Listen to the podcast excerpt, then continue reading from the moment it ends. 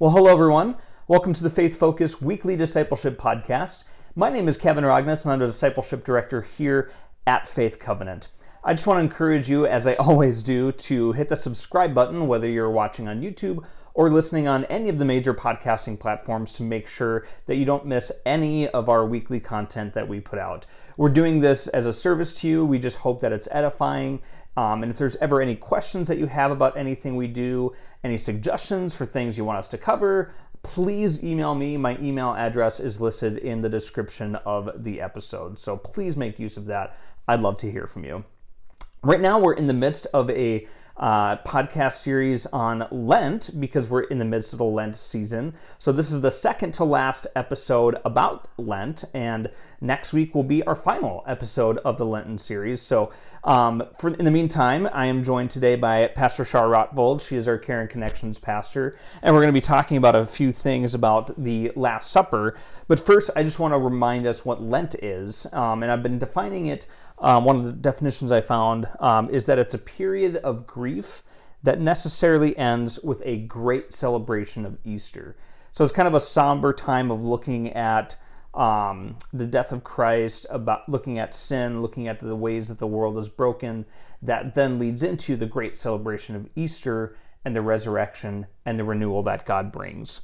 So oftentimes that season of Lent um, involves preparations for Easter, like prayer mortifying the flesh, which happens with things like fasting, which we talked about last week, or abstinence, kneeling, uh, repentance of sins, almsgiving, simple living, and self denial. And we've stressed several times over uh, the course of this series that a lot of the traditions of Lent are things that are not prescribed by the Bible. Instead, they're traditions that just help us to focus on Christ and to focus on the sacrifice that he made on uh, the cross for our sins. So today we're going to be delving into the Last Supper, which is a part of Lent that is very much in the Bible, is it not? It is. yes, it is. yes. So, what exactly is the Last Supper? When was it? What's going on here? What's going on here? Um, well, so if we back way up in church mm-hmm. history to um, the time of the Israelites' um, slavery in Egypt, mm-hmm. which was a 400 year period where, yep. where God's people were enslaved. Which um, is thousands of years before Christ was on the scene. Yes, yes. Um, there's a guy named Moses who wrote a lot of the Old Testament. Um, and Moses was called to deliver God's people out of slavery and bring them to the promised land. Um, so as part of that, and you can read this and go back and read this in the Old Testament. Mm-hmm. It's a fascinating story. But part of that the story, book of Exodus, if you're wondering. Yes, yes. Um, part of that story was a meal that the Israelites um, ate in their homes while they were enslaved, um, and that came to be known as the Passover meal. But what happened is these people were they were in their homes, the Israelites, and the angel of death came through um, Egypt and killed all the firstborn um, sons in all of Egypt. And in order to be spared that, um, the Israelites put blood over the door frame of their home, and then the angel of death knew to pass over those homes mm-hmm. and spare the families who were living within and spare the firstborn sons of God's people. Um, because they were covered in the blood of the lamb. Mm-hmm. you see where this is going, hopefully. Yep. Um, so that meal, they came to commemorate that meal as the Passover, and they celebrated that um, from that day on, and we still celebrate that today, and we now call it the Lord's Supper um, or Holy Communion. Um, but the Israelites in the Jews in Jesus' time um, were commemorating the the Last Supper. So this was a Thursday night, um, also known as Maundy Thursday, um, which is the Thursday the day before Christ was killed. Um, so God's Jesus' disciples were celebrating this meal, this Passover meal, mm-hmm. in this room together. Um, and that's so that's what they were doing. Sorry, that was a long answer to no, that. That was the Passover meal yeah. that they were eating that night, which goes way back. yep. Well, and we need that context to understand why it's important that they were gathering because yeah. for um, centuries at that point, that was the most important. Mm-hmm time of the year in, on the Jewish calendar. Yeah. That was their Christmas and Easter all wrapped up in one, was celebrating that moment. Yeah. yeah. So Jesus and the disciples are celebrating that moment. That's why it was important. That's why it was important to the disciples. Yeah. They didn't realize what other importance was going to be happening. Jesus did. Can you mm-hmm. unpack a little bit of that, of what Jesus knew and what they didn't, and why it was why it's called the Last Supper. Right, right. Well, because Jesus took this meal that had been commemorated for a long time, and he he added something to it that was going to be happening the next day. So you know, the blood of the lamb that that saved the people behind the door who were covered by the blood of the lamb. Um, he acknowledged before them that his blood would be shed, and Yeah. he would be that final sacrificial lamb, the Lamb of God, um, for once and for all. So he repurposed a very common meal with just common, ordinary bread and wine, and he's he took the bread and said, "This bread is my body, broken for you," and he broke it. Um, symbolizing his body dying, um, and this this wine, this cup is the is my blood shed for you, commi- or noting that he would be his blood would be shed and he would die mm-hmm. um, the next day for them. So he took this meal that had already had great significance and he gave it even more significance and he foreshadowed what- was about to come. So for us, we get it's Old and New Testament both. Mm-hmm. When we celebrate communion, we're celebrating the Passover meal, mm. and we're also celebrating the death of the Lamb of God Yeah. and the life that's offered once and for all. There's no sacrifice that's needed ever again. Yeah. It's been done. Yeah. And I think sometimes in the church, in the Christian tradition, we sometimes forget that it does have that attachment to the Old Testament. Yeah, like yeah. we we think that it's this entirely new thing that only started with Jesus, but really it ties back to something that's been going on Yeah. for thousands Like of years. Like the Bible is one book. Yeah. It's 66 books and it's two testaments, but it's one book and one story. yeah. Yeah. And so, yeah, it's, it's kind of wild to think that today we participate in that. So, why do we? And like, we've done an episode about communion. Um, so, I encourage you to uh, look at that. I'll, I'll probably include a link to the previous episode in the description notes. Um, but why do we, as Christians, partake in that today? Because we're not necessarily, we're an extension of the Jewish tradition of celebrating the Passover meal. But then, what is important for us today about the Last Supper? Oh, we are, the word Christian means Christ one. We are mm. followers of Jesus. Yeah. And we are covered by the blood of the Lamb, and the sacrifice of Christ is is why we're Christians. Mm-hmm. Yeah. it's it's like the whole point of our faith. Jesus is the point and the culmination of of our faith. He is the mm-hmm. reason that we believe. Yeah. So his death and his resurrection is that's key. That's key to life for us. So that's the central piece of our faith. I was reading something um, recently about the. If you've ever heard of deconstructing your faith, um, it's you can Google it online. Be careful when you do so. But um, but for some some people, often young adults who grew up maybe in a Christian home or, or close to a Christian home, and then you come to a point in your life where you go, huh, there's this thing I was taught, and yet here I am an adult and I need to make this my own. So in the process of doing that, um, there are some things that are that are central to include as you're doing that because our faith is a living faith and a communal faith. It's not just an intellectual assent or a moral Right. code. So, um, so this article I was reading was talking shared five different things that are that are central to participating in in order for your faith to be yours and to make it yours. And one is um, uh, corporate worship, um, scripture, prayer, um, Christian fellowship, and communion. And I thought, oh, that's so interesting and so good to remember that um, when we receive the Lord's Supper, that's a means of grace. It's a means of staying connected. Every time we receive the meal and the elements, we are again connected to God and again connected to Christ and again connected to the church, past, present, and future. So Yeah. it's central, really, to our life Yeah. as followers of Christ.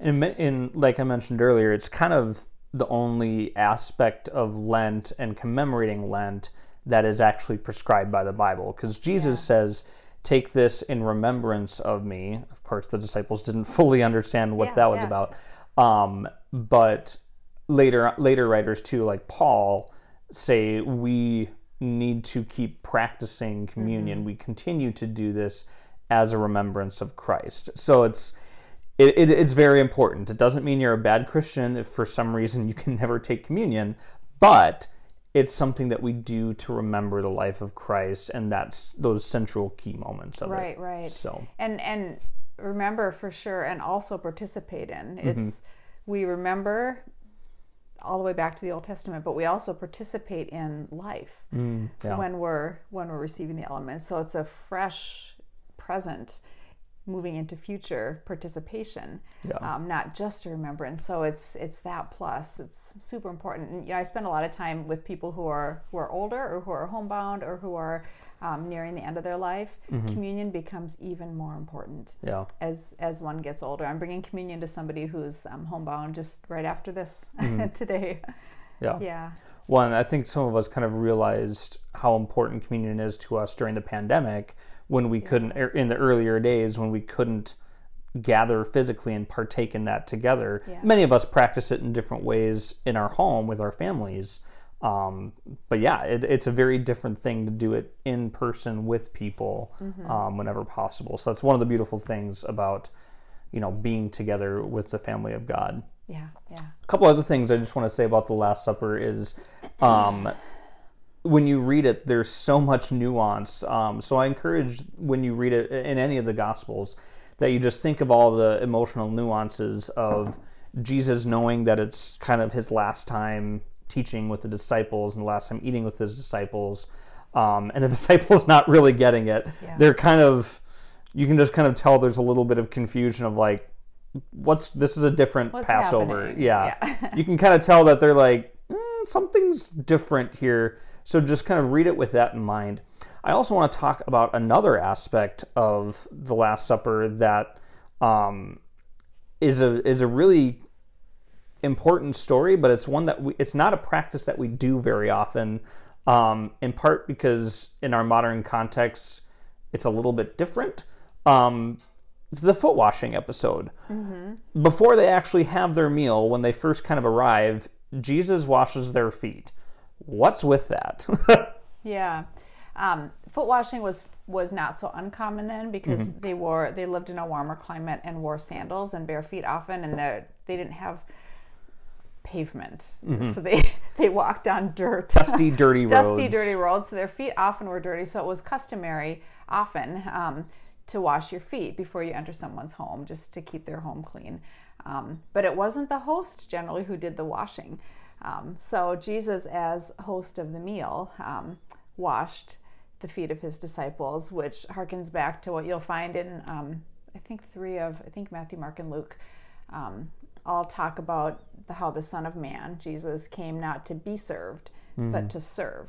So this is Jesus fulfilling. He's he came to serve. He was he's king, Yeah. and he was rabbi and leader and teacher um, and healer. But he he's served them in the most humble of ways by washing their dirty feet, which the host generally didn't do, and the Right. the leader certainly didn't do. Yeah. Um, so he was showing them, again, in a very personal way, about who he was and what he is, like the example that we are to follow in that too, Yeah. to serve. Yeah. Yeah. And there's, I can't remember which, I think it was Peter who had a moment where he said, Okay, God, you shouldn't be washing my feet. yeah. I'm not worthy of that. Like, this is too much. Um, and Jesus insists on it. And then Peter says, Well, if you're going to wash my feet, wash all of me. Yeah, And what does Jesus say to that? Yeah. He says, if you don't, oh, what's the, if you don't um, let me wash you, then you have no part of me, no part of, no, part of my kingdom. Um, he very strongly rebukes him. Yeah. Yes.